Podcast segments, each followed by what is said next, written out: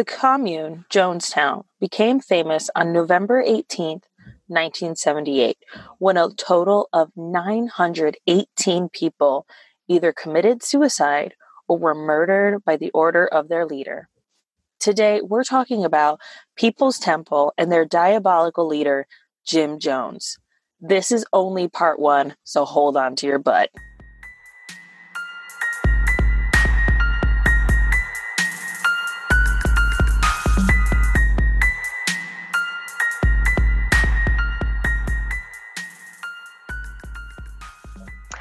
I'm Jada Smith. And I'm Alicia Galati, and this is Two Sisters and a Cult. so, we're going to be talking about Jonestown, and this episode is not going to be as bad as episode three or part three of this series. Um, in episode, in part one, I'm only going to be talking about his early childhood, his teen years, and his young adult life. Um, he became a pastor when he was in his early 20s. So it's not going to be about all the death and gloom that happened in Jonestown. But I want to know your opinion, Jada, about Jonestown. Do you think it was a mass suicide, a mass murder suicide, or mass murder? I'm going to preface this by saying 70 plus people were injected with poison or shot in the head, and 304 were minors. So more than a third of the total deaths Oh were minors God. or injected with some type of poison. I think it was cyanide. So, what is your opinion? Mass murder suicide. In the end, we don't really know if Jim Jones was the one who killed himself Sure, sure. or if one of if his like right hand person was the one who was like no you need to die now because you said we're all going to die. So then shot Mhm. him and then shot himself or i think it was a woman. When jones jim jones decided that they were going to die that was it. I feel like it's almost and i know people have free will but at this point like at this point they are in a secluded area in south america. They can't get out. There's armed guards all surrounding the commune. It's almost to the point of mass murder Yeah. but we're not going to talk about that stuff today. We're not going to talk about that. Um, but how are you? How are things? What's going on in life? Are you uh, holding up all right? I am. I am. Things are going okay. How about you? Uh, they're fine. I mean, so I officially launched my podcast management business, and I had a fantastic month of May. I mean, you know, but um, I made some great sales, and I'm projected to do pretty well as long as I can continue getting more clients and uh, eventually growing my team. It's been insane over here, insane, but it's great. It's so awesome. I know it's scary. No. It's amazing. oh, it's amazingly scary. Well, I think busy being a business owner is just terrifying in and of itself. But then when you add on um, just the idea that like everything is reliant on you, you hmm don't have to just show up to work and you have to be the one making the sales. I think that's the part that's a little scary for me. Um, but I'm working through it and I'm doing a lot of money mindset and a lot of mindset work. In the next few months, I'm thinking about hiring a business coach. Dude. Yay. Yeah, it's wild. it's been wild. Ugh. That's so awesome. Yeah, it's good. Are you uh are you back to work yet or are you still No, not yet. Yep. Still waiting it out. it's going to be interesting to see how long this uh, COVID-19 really goes Yeah. and what the plan is cuz I know school is out for the rest of the year for a lot of uh states. Most of us. Yeah. And so I feel like being a parent now, like being a parent is hard in and of itself, but I feel like it's harder now than it ever has been Mm. because you're literally with your kids 24 7 and trying to teach them stuff. Like, hmm Yeah, my son stepped on my head this morning. oh my God. I mean, he was climbing out of the bed, but he just decided that it was going to be next to my head instead of anywhere else. oh my God. I can't. Chris came in here a little bit earlier. I'm recording in the closet, so he knocked on the closet door. and before we started recording, and he goes, uh, so Joe ripped out all the inside parts of his diaper and they're all over the living room. Can I vacuum that up? Please do. I was like, use the suction hose, not the rollers. oh yeah. Was it bad diaper? It was wet. It wasn't like poop or anything. But I'm like imagining like those little bead things all over the place, like cushion. Yeah. And the idea of those getting stuck in the rollers and then staying in the rollers is like, oh my God. I hear you. So that's what's going on over here. Kids just love to be great. they do. They love it. And we love them. I think North Carolina is on uh, lockdown still until the middle of May, I think, maybe end of May. But I'm really like I was thinking the other day about how much I wanted to like take the kids to a remote like overlook or something like that. But even under the restrictions, we technically can't do that. We have mm. to be home. Um, so it's kind of like hard balancing that and like we live in North Carolina. We're like two hours from the beach. Right. And we can't go to the beach. it's so frustrating. That is so painful. it's so bad. Ugh. And then like I'm seeing all these memories from last year because we would always go to the beach in early May because it's mm-hmm. before mm-hmm. all the um, tourists came and went to the beach. So the beaches would be super remote, but it would be nice enough to still like be at the beach because it's like 80 degrees here. Mm-hmm. But it's just been nuts.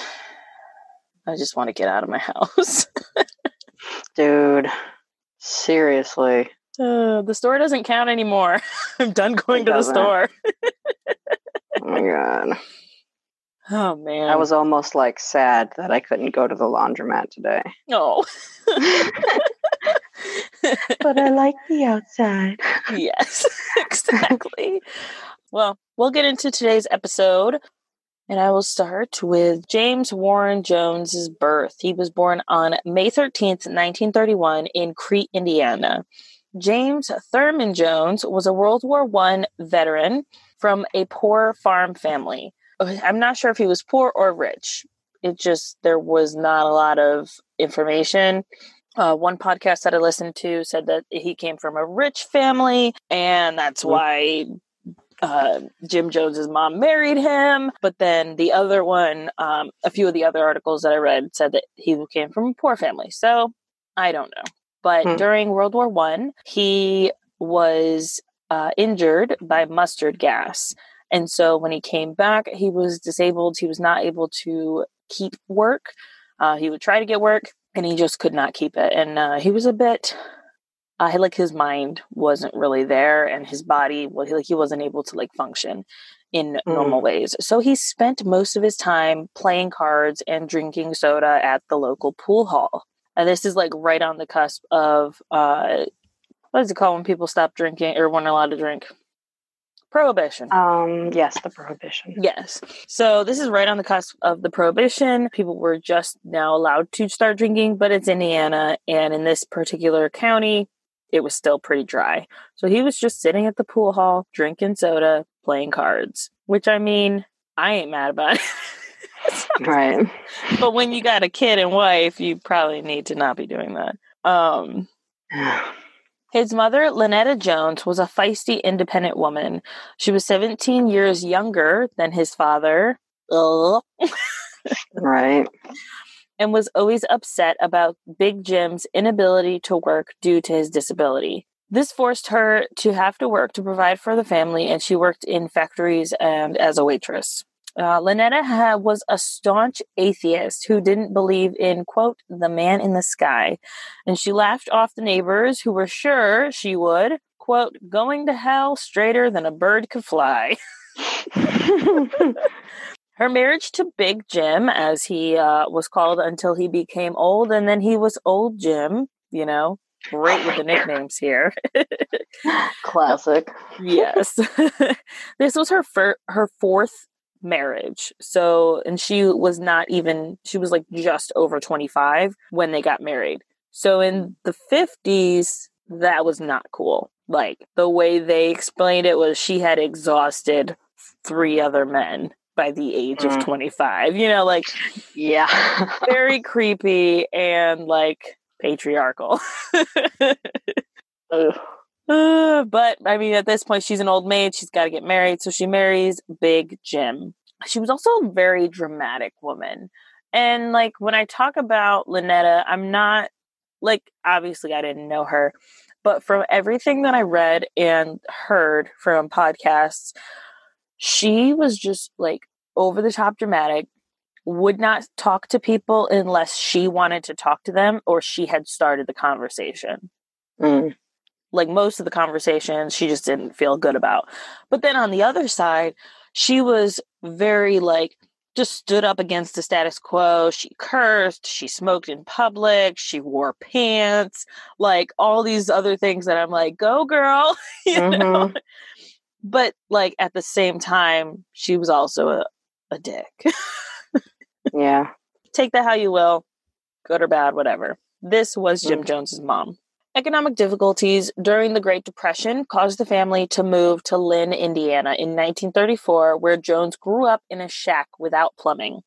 The town was really poor. It had 13 businesses, and five of them were coffin makers. Like, Jesus. geez. Sounds like my town. Yeah, right. it was a conservative town with a prominent Ku Klux Klan membership. Yay. Yeah. Always love to see the KKK. Yeah. And they're going to be a group that we will talk about eventually. They are on our list of cults to discuss because they are definitely a cult. But, uh, and it's said that Big Jim might have been part of the local KKK, and it was corroborated between uh, one of Jim Jones's early childhood friends that uh, Jim Jones' dad were, like was open about making sure that Jim Jones didn't have black friends. I mean, it's Indiana. There's not a ton of African American people in you know this area, but it was still very much like that's not happening here. Jesus. Lynetta didn't let little Jimmy in the house when she was working in the factory, and this gave him freedom before and after school to roam the streets. Now, elderly wilder, elder, elderly willows, I love them willows. elderly widows around town felt sympathy for him, and they'd invite him in for cake. I mean, that sounds amazing. Yes, please invite me Mhm. in for cake. this is how Jim Jones was introduced to religion. One of the women, Myrtle Kennedy, which sounds like the best name ever, brought him to the Church of Nazarene. Now, a little side note about the Church of Nazarene they believe that if you didn't go to the Nazarene church, you were going to hell. Uh, they're one of the churches that are really big on evangelism. And for those with a deeper understanding of maybe the different religious sects, it is the largest denomination in the classical Wesleyan holiness tradition. I mean, I feel like it might be one that we should talk about eventually. Mm. yeah. That sounds super interesting. Yes, uh, they're technically de- classified as Pentecostal. So to give you a general idea, but uh, they're definitely a group who believes either you follow our way or no way, you're going to hell, which sounds like a cult to me. So Jim Jones started attending all the churches in his town, and there were a few. So he checked out the Quaker Church, the Nazarene Church, the Methodist Church, uh, the Apostolic Church, and the Church of Christ. And what he would do was he would attend one church for a portion of the service, then make his way, like make rounds on a Sunday morning to each of the different churches. And he realized that religion is just a social construct, which is what we believe here hmm on this podcast. So take We that do. how you will. Uh, religions are simply cults that have stood the test of time. Religion is a social construct and is used for economic means, jobs, and relationships. You know, nothing to do with actual God. hmm So Jim Jones took this, and you will see this later in his life. What he was doing here is he was studying. What were the preachers doing? How were they doing it? How did they amass these groups? Jones, and this he's not even 10 yet.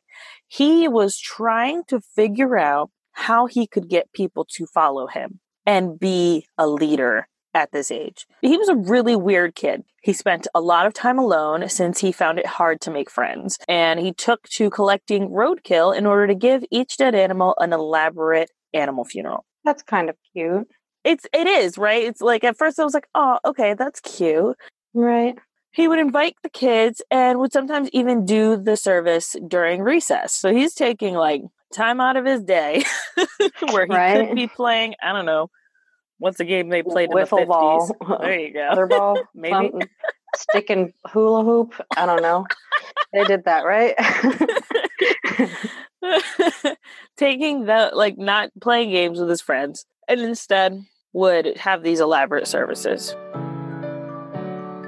Allswell believes in the power of a good night's sleep for all. It's been their guiding principle since the moment that they launched. Their mattresses are designed to make good sleep accessible to everyone. The Allswell features hybrid mattress technology combining the best of both worlds memory foam and individual coils. A winning blend for comfort and support. Love it. Their goal is to create an affordable mattress without sacrificing quality or luxury. So, what's the result? The Allswell Queen mattress costs only $345. And no, that is not a joke. Their Queen mattress is only $345. By using our special link, you can get free shipping, a 10 year limited warranty, and 100 nights risk free trial.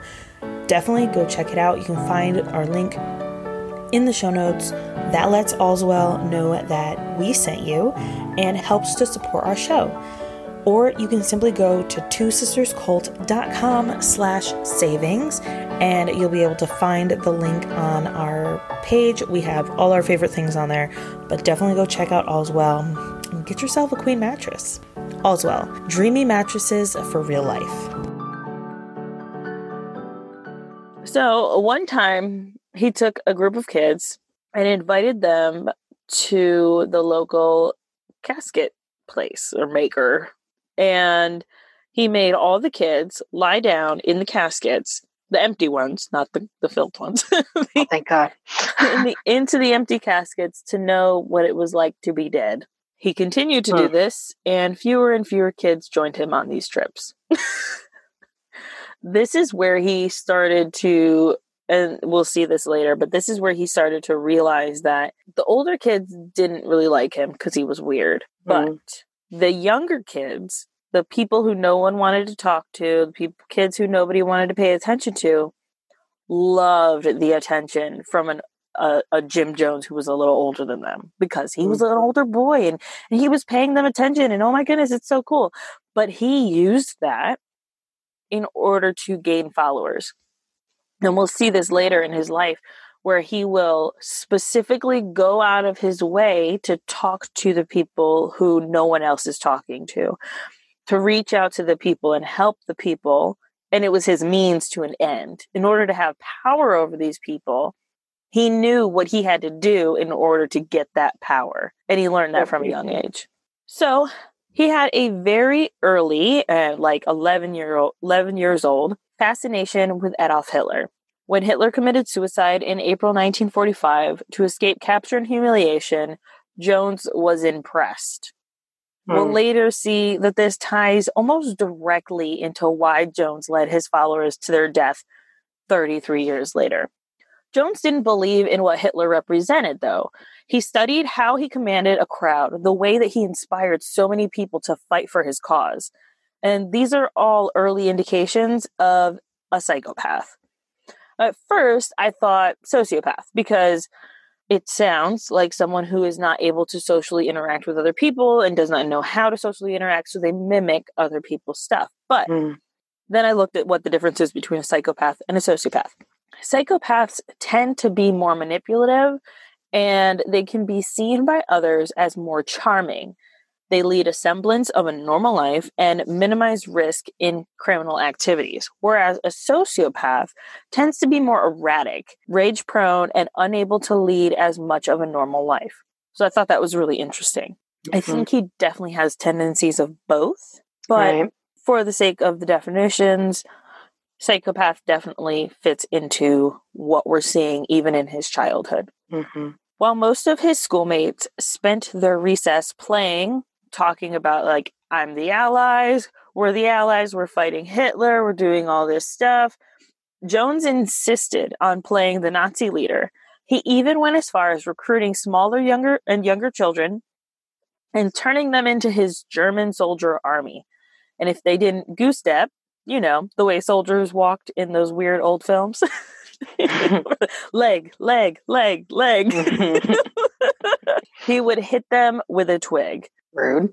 Right? But the younger kids put up with it because an older kid was paying attention to them, which is so extremely sad. But it's literally the way that human beings are and how we, we function. Anyone who has any semblance of power and they're paying attention to us, even if it is abusive attention, if it's the only attention you're getting, then you eat it up. Yeah. But he didn't just study Hitler. He was interested in Stalin, Marx, Mao, and Gandhi. He simply had an infatuation with those who could command a crowd. He studied their strategies and the way that they spoke. He's creepy. Like even as a kid. Yeah, oh yeah, he's a weird kid. I wish that there was like one, just one child who would have hit him back with a twig. See how that would have, if it would have done anything. Well, later we'll see that if his wife had not stayed with him, and she almost didn't, but if she had not stayed with him, he would not have risen to the amount of power that he did. Mm. So, so interesting. Yeah. It's mm. interesting how one thing can change the trajectory of someone's life in that yeah. way. The teen years of Jim Jones didn't help him in the friend department. He started talking openly about sex, which is weird, mm-hmm. especially in the 50s. Right. Or, I'm it's 60s at this point, but think kid talking about sex. You're in the 50s and 60s. You're living in Indiana. It's a farm county that they're living in. And you have sex all around you in that animals are having sex you're you're seeing it constantly with the farm animals whatever it's a natural part of life and and reproduction you might even hear your parents in the other room because or in the same room because it's just the way that society was during that time Mm-hmm. Uh, you mm-hmm. might hear the neighbors because the do- the walls are super thin, but nobody ever talked about it. Like everybody knew it was happening, but nobody ever talked about it. But Lynetta, which I am a little creeped out by this, but she was very open. I mean, part of me is creeped out. Part of me is like, okay, you taught your kid about sex. That's great, which I think right. they do. But I'm not sure that in the time it made sense. Right. Like you're learning everything you know about sex from your mom. Um, right. In what context have yes. you been teaching him, ma'am? Yes, exactly. You're catching, mm-hmm. you're picking up what I'm putting I, down. Yeah, no, I do. I'm also creeped out, and yeah. I, I wouldn't put it past her based on what we know. Yes, we don't know exactly if that's ha- that's what happened. Um, later in life, he did talk about how he was rejected by his mom and dad, how they never loved him, they never showed him any love. So I don't know. Um, but in his teen years, he became the authority for the young young people in his area um, about sex, and his mom was very happy to share with him you know, about her sexcapades, as we like to call them. and the other parents were not happy. They were like, um, Excuse me, your kid it will not stop talking about sex. And she was just like, I'm not talking to you.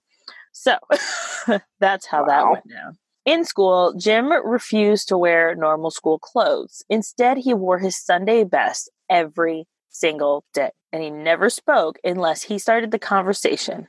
But he loved to debate with his teachers, trying to prove his superior intellect constantly, very much like his mom. Mm-hmm. Phyllis Wilmore, who dated him in high school, remembers a pep rally before a basketball game. Jimmy decided to stage an elaborate funeral for the other school, which I mean, that's a great idea. That's funny. great pep rally. he got up and started preaching and did an incredible job. He had the control and inflection. It was like the real thing, but was all intended to be a joke. He was very self assured on stage. He had this coal black hair and piercing eyes that would look right through you. It sounds like he was a very magnetic person. Like his mm-hmm. personality mm-hmm. was very magnetic or magnetizing, whatever the word is, you know. And that's what drew people to him, even at a young age. Jim Jones was not good at sports, but did find that he did very well as an organizer. So at 14, he established the local bat- baseball league, not basketball. Basketball was the other sport. he established a local baseball league. Uh, that went great until Jim dropped a pet dog to its death through a trap door. I'm sorry, what? During a meeting with the league and the teammate team members, he showed everybody how a trap door worked by making a puppy fall to Oh my death. god. After that, kids decided not to play for the league and it fell apart. Yeah. Weird. Very weird. Definite psychopath. I'm no, I'm, I'm gonna definitely go with psychopath because Yeah. they like to see people's reactions. Mm, hmm Yeah, you're Like, right. oh, this is a fun game. Look at look at she's playing. no, no, nobody's playing with you. You're a freak. Sorry, not a freak. You're scary. it's scary. You scared. yes, exactly. In 1945, Lynetta and Big Jim got divorced after she took a new lover uh, secretly, or not so secretly when you live in a small town. right. and old Jim still couldn't keep a job. Lynetta and Jim moved to Richmond, Indiana during the divorce. Later, Jim died in the pool hall. His epitaph said, Everyone in the world is my friend, which sounds like literally the saddest thing in the world. Yeah. There was a slot next to him for Lynetta, and her dates were carved into the tombstone. She died a year before the Jonestown mass suicide, but she's not buried next to Big Jim. Hmm. But they still put in uh, her dates there. Well, that's nice. I guess. I don't know. Right. Uh, She was a bitch to him, though. where is she? Where's she buried? I'd have to look that up. I really don't know. Mhm. Um, I'd have to look that up and see. She might be buried on the commune in South America, if I had to guess, since she died there, but not during the suicide. So if there's a slot next to him for her with her dates carved into it, I would have to assume that he- Big Jim did not like make or even maybe approve that and that was her plan. No, when he had it built or when he had it like etched and he decided what it was going to say and he knew he was like, because he was old, you know, I mean, uh, 17 years yeah. older than her already. He wanted her name carved next to him even after the divorce, after she left. He had hope that it would work, which is so sad. Yeah. Yep. Jim graduated early from high school in 1948 with honors and had an interest in medicine. He started working as a hospital orderly while still in high school.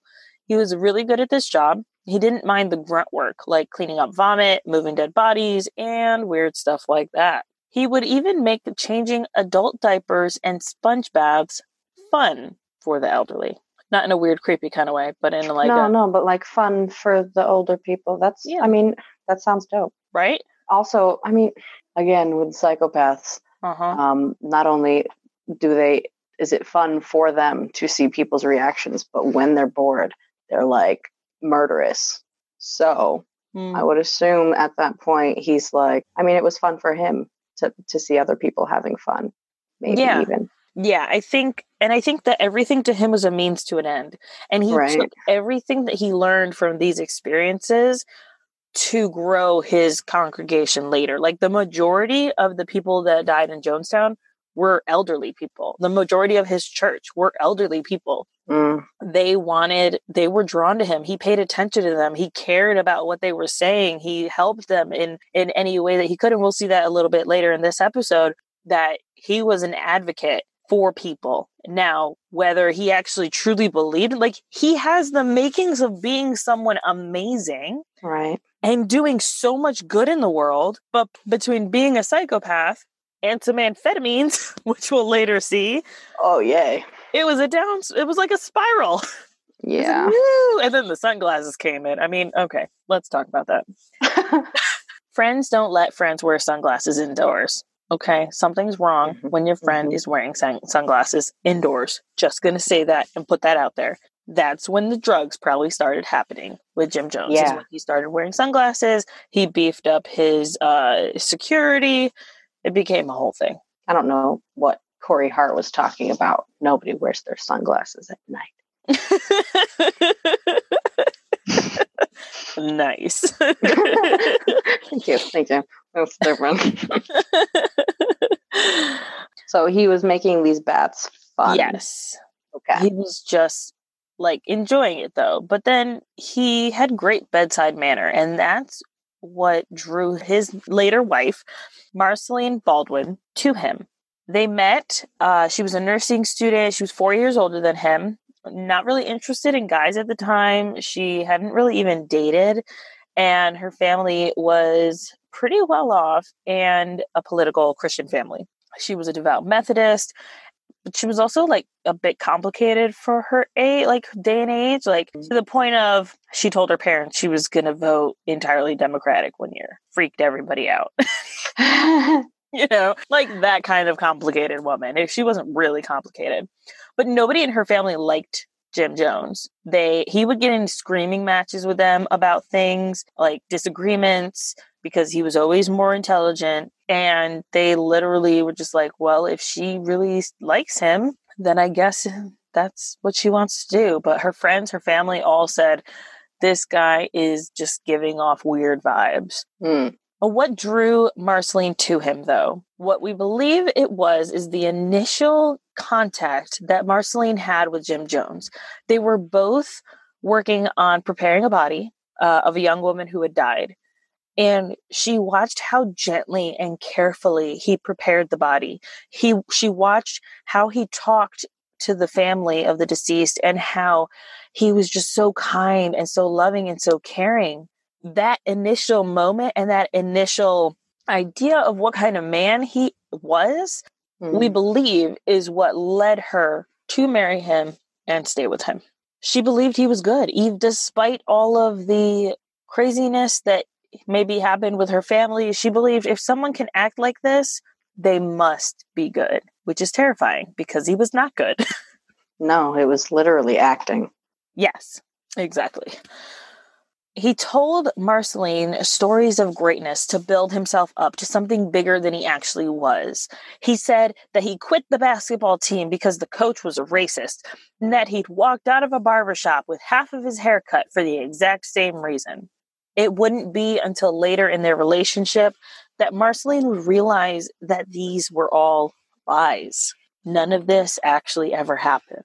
Jim then started taking classes in, at Indiana University to become a hospital administrator. He thought, you know what? I don't want to go to school to be a doctor. That takes too much work. So, you know what? I'm going to go to school to be the person that tells the doctors what to do. Anything to get more power. On June 12th, 1949, Marceline and Jim were married in a double wedding. I think it was her sister also who got married or something like that. Which okay, can we talk about double weddings for a second? I was gonna. I didn't want to like step yes. in there, but Let's like uh, fuck that shit. what? I mean, I guess it was it was post depression, so maybe people were trying to save money or something, right? Or something. Nice to have just one feast. You gotta have a double feast, right? Right. Uh, I don't know. I don't get it. It doesn't make any sense. Me neither. But it makes as much sense to me as marriage by proxy. You remember that shit? Weird. No. Yeah, it's where you have somebody stand in for you at your wedding.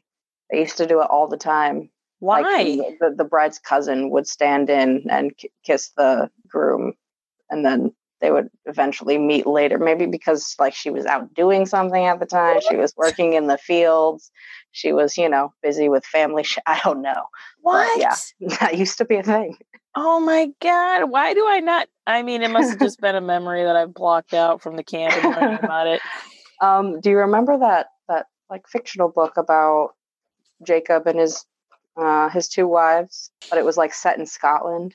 It was some Christian book. Yes, I I don't remember remember it, but I Leah stood in for Rachel. She was it was a marriage by proxy, but then they yes. actually slept together. Oh yes, I do remember now. Yeah. Yes, man, we read some scandalous stuff at the. I know.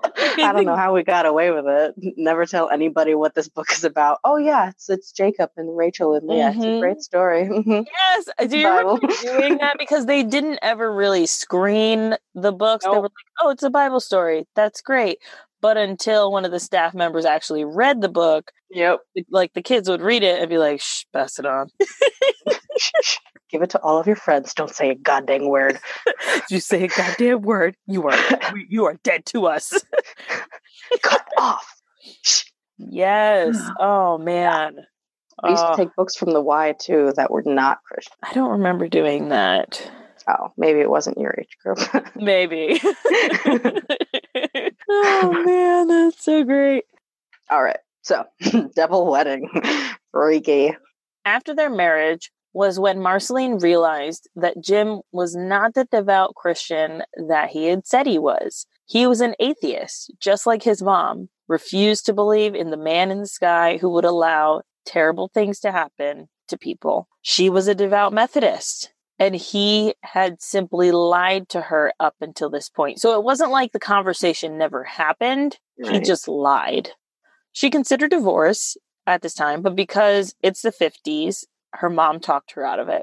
Uh, this is uh, where, like, her family, because it had political ties and because she was the Christian, she eventually would come to coach Jim Jones on the Christianese. You know, that's like a the the slang, the lingo.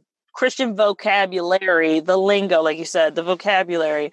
How do you say I'm saved by grace? Yes, exactly. What does it mean? All right, let's run with it. Like, yes, people know what saved by grace means. Yes, let's do this. like, like knowing that Christianese. I mean, I think you or I, if we really were psychopaths who wanted to, we could take. Oh my god, I would be an amazing cult leader. You and I both. We could tear some shit up. If people would believe us because we know the right lingo, but we're not going to. Mm-hmm. Instead, we have a podcast about cults, and you can join our Patreon, which is kind of like our cult. Cha-ching. yes. and we have a Facebook group with it. So, you know, you can join our Facebook group and we can talk about cult stuff. Anyway, if Marceline had divorced Jim at this point, he may not have been able to reach the heights of deception and build his congregation as big as he did. And she died right I next to him why now. at Jonestown. Oh my god. I mean, she was complicit, so I can't really say anything about like I can't be sad, but it is sad. But I'm not sad. Well, as far as we know, Jim Jones was her first and only lover, and he she was not his last. Oh, now I'm sad. He just gave her the freaking runaround for her whole life. Yes, and she was his his first and most devout follower. Wow. So she Yeah. she she really got sucked in. She really really got sucked in. So I kind of makes me wonder if it's like you get to a point you realize you're in a cult, and at that point it's not even worth leaving because you've already right because what else do so you know how to of do? You've been doing this for 20 25 years. you've been believing it for so many years. Yeah. Mm, that is Yeah. really sad. Yeah. So why did Jim Jones become a preacher if he was on the road to become a hospital administrator? He wanted to be the boss of doctors. Well, he started to have more socialist reviews in the fact that he believed that things should be shared between all people, but he didn't like the idea of all people being able to choose what they should share. He wanted to be the one to, to choose that stuff. So he would uh, regularly attend Communist Party gatherings that were local.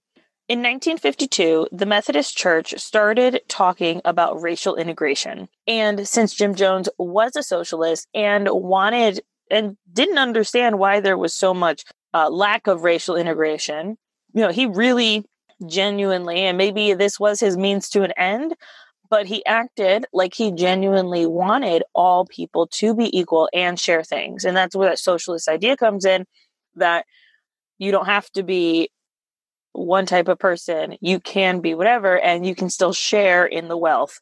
So the Methodist Church started talking about racial integration, and he found that the Methodist Church was the perfect place for him to start.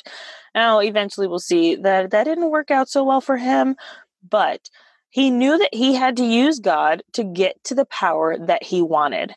He started visiting black churches.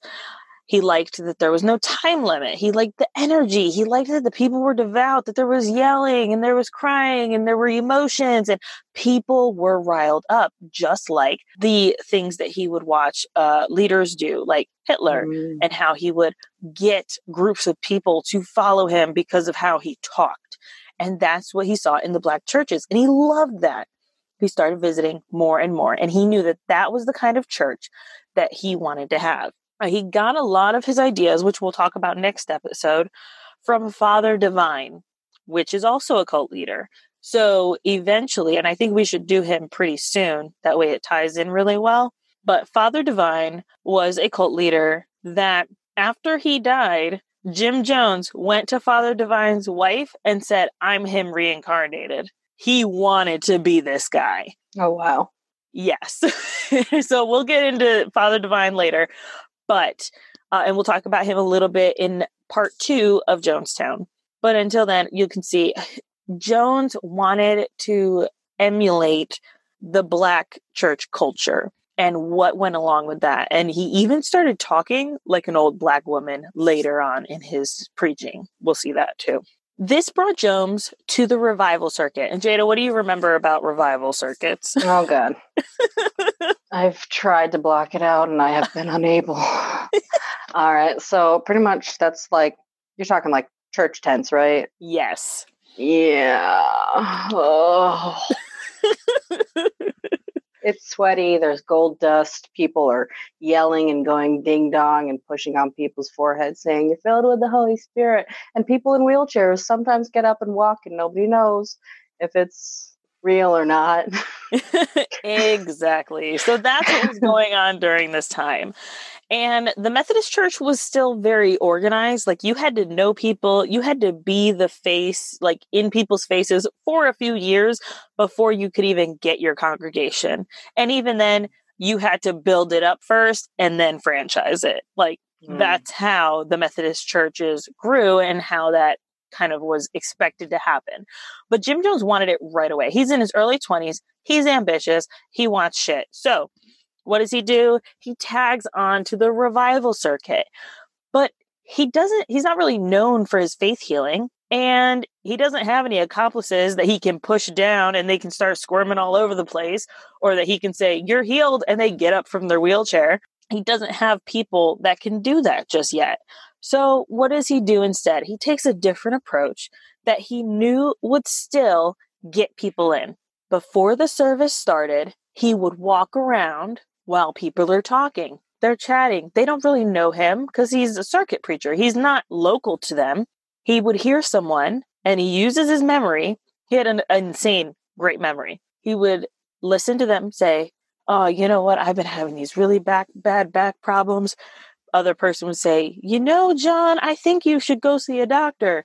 And he's like, yeah, I don't know. I've been dealing with it for like five years now and it just hurts so much. And, and it's like right here in this area. And I tried going to the doctors, but they're saying that this is that I can't ever walk the same or whatever. He wouldn't try to heal that person.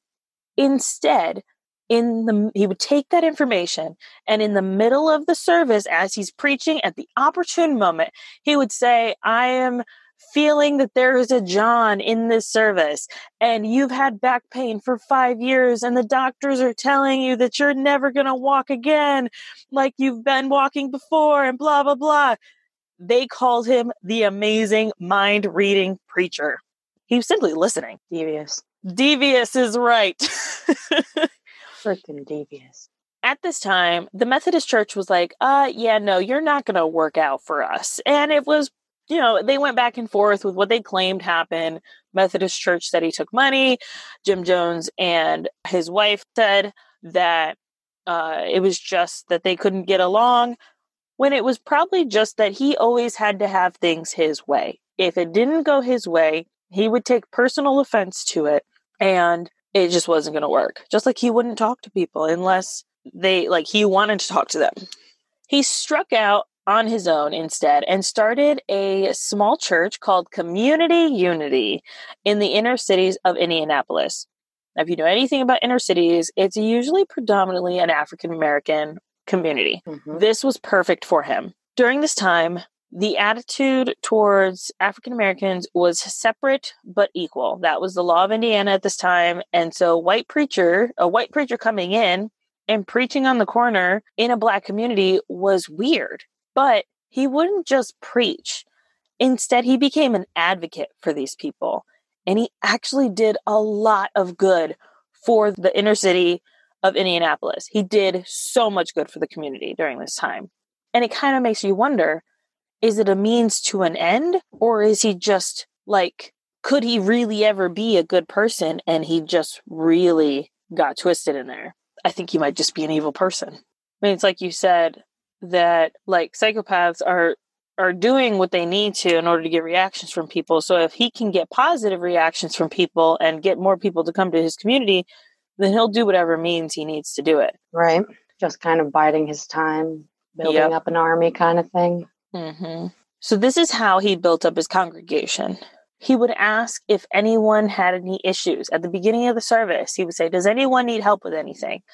One example in one of the books um, that is talked about on a podcast, I did not read the book, so I don't want to say in the book I read, but this woman said that she'd been having a lot of blackouts in her electricity and right now her electricity had been out for about two to three weeks and every time she called the electrical company they would say that they would send somebody out, but they never have, and she's still without power. So he would sit down with her, like this was the church service. He would sit down with her, and as a congregation, they would write a letter to the electrical company about getting her power fixed and having someone come out and taking care of this need.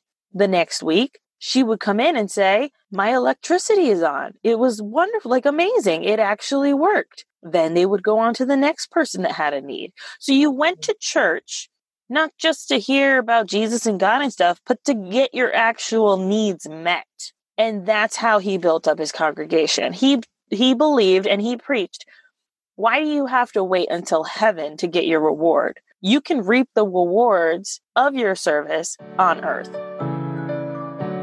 Second Nature is a premium service solving a very unpremium problem regular air filter replacement. Even that sentence alone sounds a little dull, but trust us, it's a problem worth solving.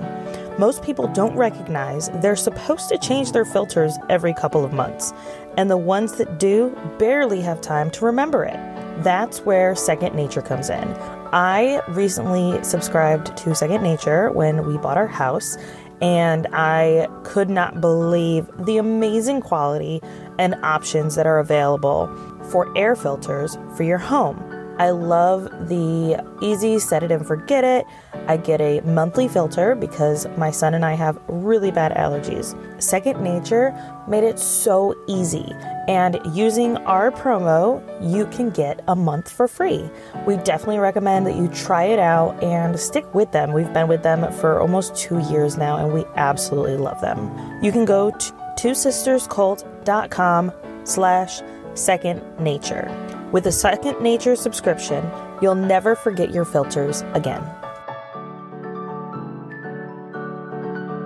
And he believed that when you come to our church, you get something, which is almost better than what preachers preach now.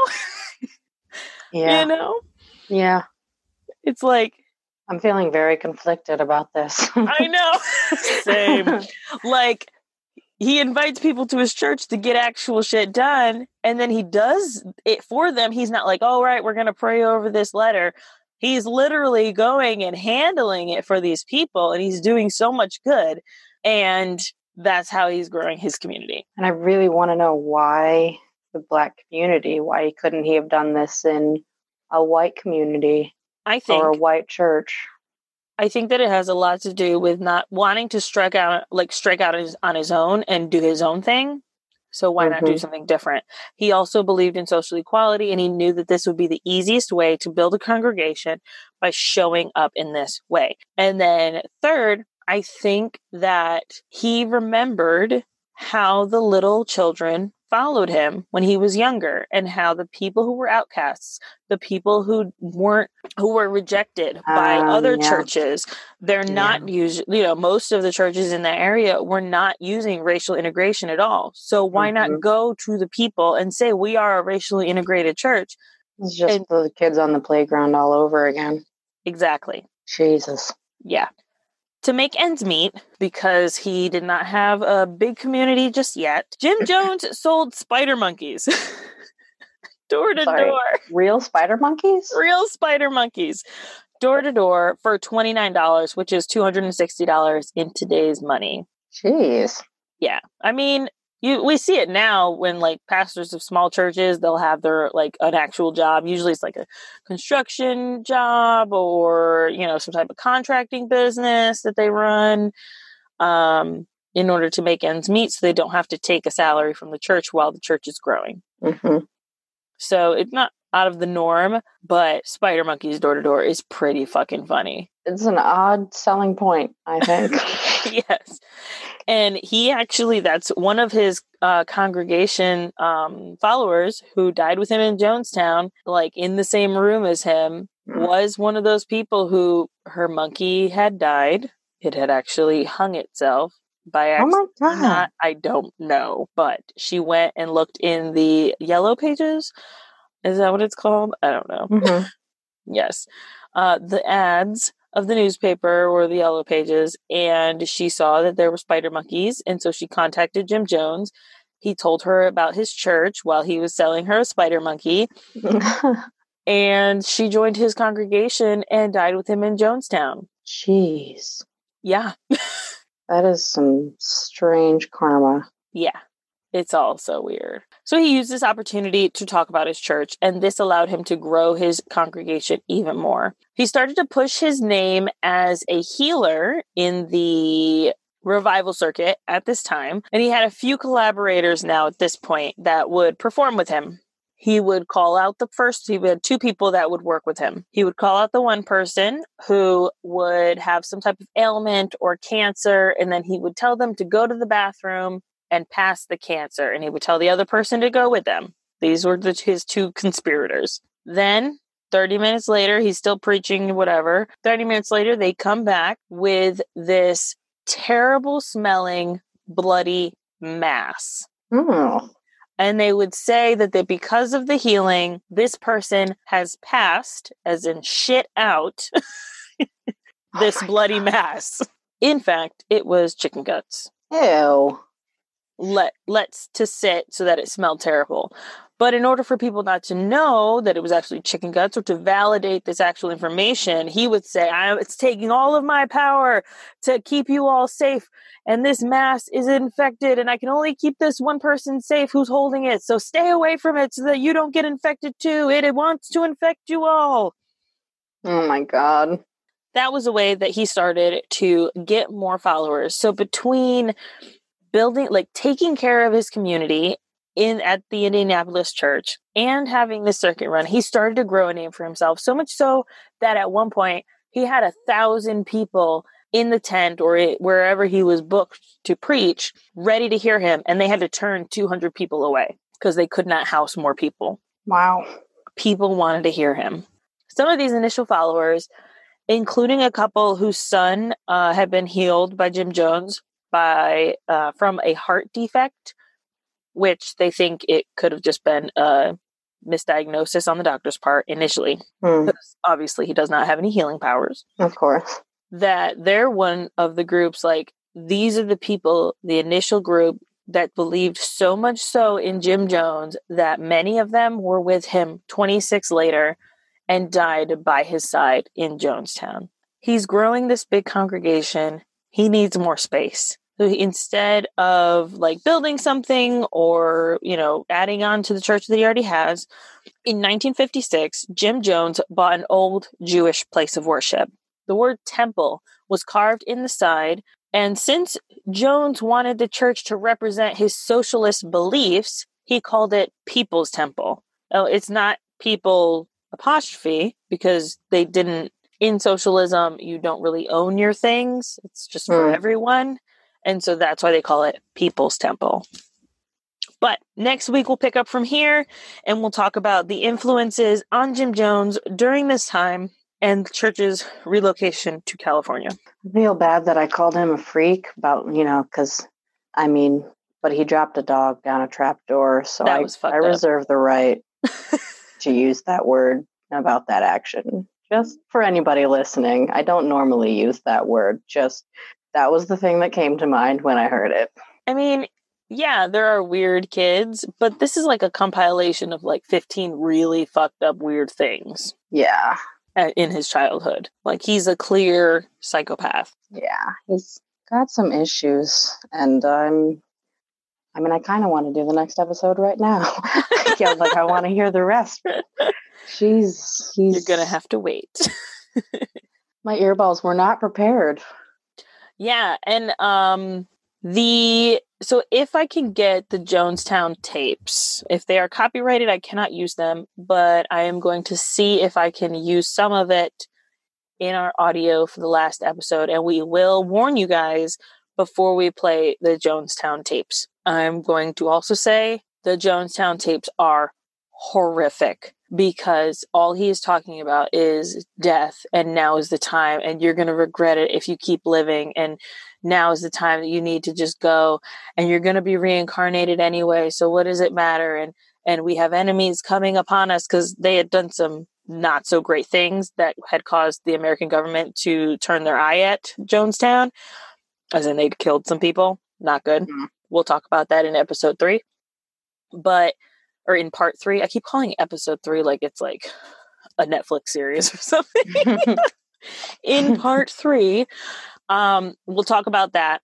and we'll see exactly kind of where that t- took a turn.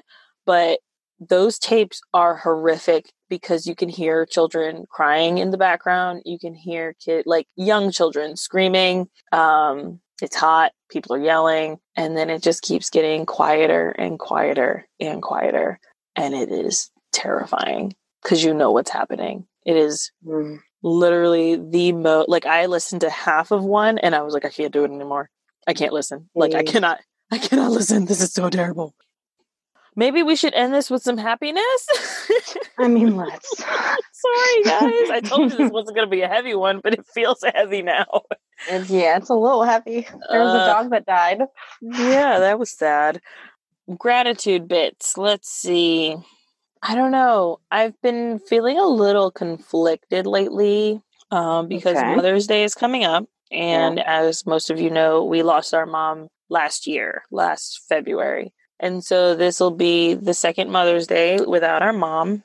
And so part of me is like looking forward to what Chris has planned. Like, I think he bought, he said he bought me like six gifts. And I'm like, what? what now That's I got to get you that many? What's going on? No. Um, but it's also our anniversary next week. So Oh. I think some of the gifts are for that as well. Mm-hmm, mm-hmm. But part of me is like trying to figure out what the best way is to honor that day and still enjoy it and not be like super down and out. Usually, uh, past holidays and special dates, so in the last year since losing mom, I would usually go out to the movies and get drunk, and that was it. And so now that the quarantine happened, I'm kind of like, I don't really know what I'm going to do Mm. or what my plans are. But I'm just trying to be super intentional about that day. So if anybody has any ideas on what to do at home, let me Yeah, know. let us know because I was planning on just having some wine in the shower Yes. like I did last time. There you go. Yeah. I mean, wine in the shower I think is always good. And I think that um life is just crazy. So just try to enjoy the most that you can. This does not sound like gratitude bits at all. I mean, you gotta be realistic sometimes. Yes, yes. So yeah, I mean, I'm grateful that Chris is trying his best to like make it memorable and a good day, and I think he's probably gonna. I'm gonna make him cook. so That's really cute. yeah, he's he's great about that, and I think um, him having lost his own dad, I think that yeah, he gets it. not that it helps, but he under because it's terrible that it happened, but it helps him to understand what I need Yeah. and how to like really show up. But yeah, so I'm excited maybe about Mother's Day and I'm excited about our anniversary because we'll Mhm. probably just put the kids to bed a little early and rent a movie, drink some wine, maybe some Chinese food, that kind of thing. Mhm, It'll mhm. be good. But yeah, I'm I'm grateful for amazing people in my life. There we go. There you go. Uh, what about you? Everything you said? No. um, Everything you said plus wine in the shower. yeah, yeah, pretty much. No, um, similarly grateful for amazing people in my life. I am very lucky to be staying with mom's boyfriend right now. Mhm. Um, he doesn't ask me to pay rent. I mean, we we help each other out monetarily, but it's you know he yeah. doesn't ask for help with the rent or the bills or anything. Yeah. And it's I mean, I don't know what I would do otherwise during this pandemic if I didn't have that. So I guess I'm I'm no definitely very grateful for that. But Yeah. like you said, life is hard, and Mhm. the reason shit is happening is not that ideal, but Mhm. you got to get through it. Yeah. And I like if anybody um needs any encouragement or just like someone to talk to, our Instagram is always open. Like you guys can always come and message us if you're just feeling like you need to talk to somebody, even about just the grief of not having normalcy. Like a lot of people are grieving that and they're they're realizing like we may never have this again, like a normal what we've considered normal life. This may be our normal for a long time. Mm-hmm. So know that we are here. We love our listeners like so fucking much. You So guys much. have been so incredible and so supportive, and we just yeah We're much better at giving lovely virtual hugs than we are talking about our own grievances. yes exactly. we will give Yeah. you all the virtual hugs that you need. Um, and if you just need somebody to talk through about losing your job, we've been there. We understand. We are in Mhm. it with you, and we love you guys. So yeah, you guys got this. Keep going. Don't let it get you down. So if you want to send us your stories, you can send them to our Gmail account. Uh, were you in a cult? Do you have a favorite cult? If there's a cult maybe you'd like us to cover, we would love your feedback on the cults that we have done so far. If you have any feedback whatsoever or any extra thoughts that you want to add on, we'd love to talk about those on the podcast. And do you want to tell us just a funny, creepy, scary, or mystical experience that you had? We would love to start doing mini-sodes of reading listener stories. So go ahead and send those stories to two sisters cult at gmail.com and we will get through those. And we have a Patreon. The first one our weekly the first one was bad. Johns, you know. Our weekly podcast will always be free but if you donate to our patreon it will support the show and allow us to create more amazing content for you. So you can go to two sisterscult.com and click on patreon at the top of the page and you can get some exclusive perks like a shout out on the show access to our top secret facebook ad free episodes and if you join at the $10 level, you'll get a Two Sisters and a Cult sticker and exclusive monthly bonus full length episodes. Ooh, that will not be available on the podcast. Boom. Yes. Incentive. we also have some pretty sweet merch available in our shop. You can pick from decals, like stickers of the podcast, t shirts, and a bunch of other fun stuff like coffee mugs because coffee is life lately. Mhm. so click shop in the menu at twosisterscult.com. And the best way for you to help us out on the show is to like, review, and subscribe on Apple Podcasts or wherever you listen to podcasts. And be sure to tell a friend who you think would like us. All your friends. Tell all of them. Tell, tell them all. You can find us on Instagram, Facebook, and Twitter at Two Sisters Cult. Come hang out with us. We would love to talk with you. Catch you on the flip side. and don't join that cult. No, it's weird. What's weird? The cult, the one we're talking about. Oh my God. Seriously, never join this cult, please. Ever. Ever.